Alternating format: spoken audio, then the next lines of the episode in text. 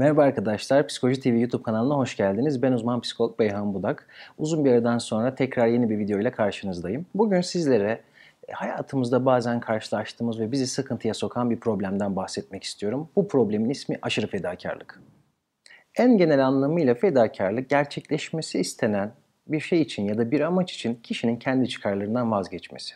Peki fedakarlık kötü bir şey mi? Kesinlikle hayır. Özellikle günümüzde ben ben ben diyen hep kendisini düşünen insanlara, narsistleşen bir topluma fedakarlık şifa gibi gelebilir. Ama ben işin bu kısmından bahsetmek istemiyorum. Daha çok fedakarlık değil de aşırı fedakarlık yapmak zorundaymış gibi hisseden kendisini, ilişkilerini bunun üzerine kurgulayan insanlardan ve onların yaşadığı zorluklardan bahsetmek istiyorum.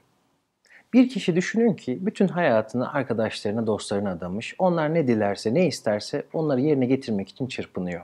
Ve etrafındaki insanları mutlu ettikçe kendini mutlu hissediyor. Etrafındaki insanlar da bundan çok memnun. Niye memnun olmasınlar ki? Onlar için çırpınan bir adam, bir kadın var. Ama kişi böyle hissederken bir yandan zaman geçiyor, yıllar geçiyor ve kendisini daha mutsuz hissetmeye başlıyor. Bir akşam eve geliyor ki yalnız başına oturuyor bir bakıyor ki hep bugüne kadar ondan diğerlerine gitmiş ama diğerlerinden ona gelene baktığı zaman elleri bomboş. Ve bu insan ister istemez mutsuz bir ruh haline doğru itmeye başlıyor. Bu insan size tanıdık geldi mi? Belki kendinizi buldunuz bu insanda, belki çevrenizdeki tanıdık bir insanı çağrıştırdı size. Ama ben şunu söyleyebilirim ki size, günlük hayatta olsun, klinik ortamda olsun bu tip insanlarla çok fazla karşılaşıyorum.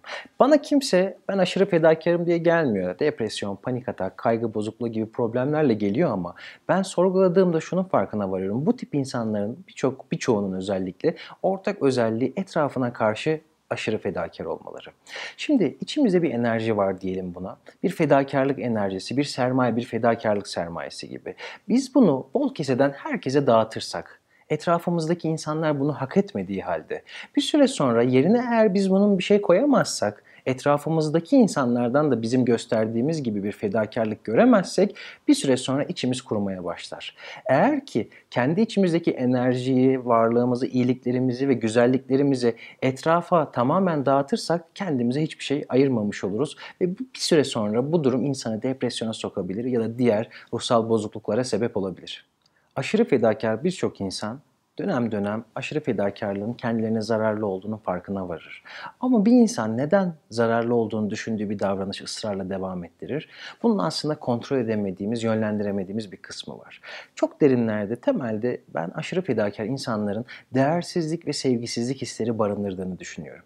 Bu insanlar düşünür ki eğer ben insanlara çok fazla değer gösterirsem, çok fazla fedakarlık yaparsam Diğer insanlar beni ancak böyle sevebilir. Ama şöyle bir durum var. Amacımız diğer insanlardan değer ve sevgi görmekken aşırı fedakar insanların bu çabaları genelde değersizleştirilir ve tam tersi bir durumla sonuçlanır. Daha önceki videolardan birinde bir hikayeden bahsetmiştim. Cengiz Aytmatov'un bir kitabında geçiyor.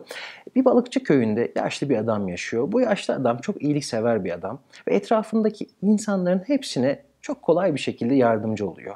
Herkesin her işinden tutuyor. Küs olsa, sevse, sevmese hiç fark etmiyor. Herkesin her işine koşturan bir adam.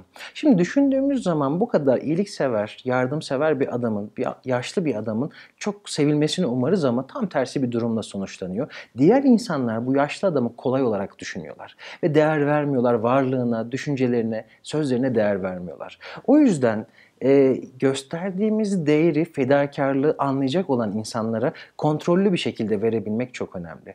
Diyelim ki değerli bir takınız var, altın bir yüzüğünüz, bileziğiniz var. Siz bunu bir hurdacıya verirseniz o size ona hurda fiyatı verecektir. Bir kuyumcuya verirseniz o da ona hakkını, altın olan değerini verecektir kendinizde aşırı fedakarlık olduğunu fark ettiyseniz çözüm için ilk adımı atmış oldunuz. Sonraki süreçte durumun farkına vardıktan sonra bazı şeyleri değiştirmek adım adım mümkün. Bazı şeyler birden değişmiyor. Sonrasında yaptığımız aşırı fedakarlıkları, aslında gerek olmayan davranışları tespit etmemiz lazım. Ve bunları adım adım yavaş yavaş azaltmaya dikkat etmek lazım. Bir de aşırı fedakar insanların çevrelerinde fedakarlık vampirleri yer alır. Onların bu durumunu istismar etmek isteyen, onları kullanmaya çalışan insanlar. Eğer sizin çevrenizde de bu tip insanlar varsa onlardan uzaklaşmak çok önemli. Bu videoyu dinlediğiniz için çok teşekkür ediyorum. Beni sosyal medyada da takip edebilirsiniz diğer paylaşımlar için. Eğer videolardan haberdar olmak isterseniz Psikoloji TV YouTube kanalına da abone olabilirsiniz.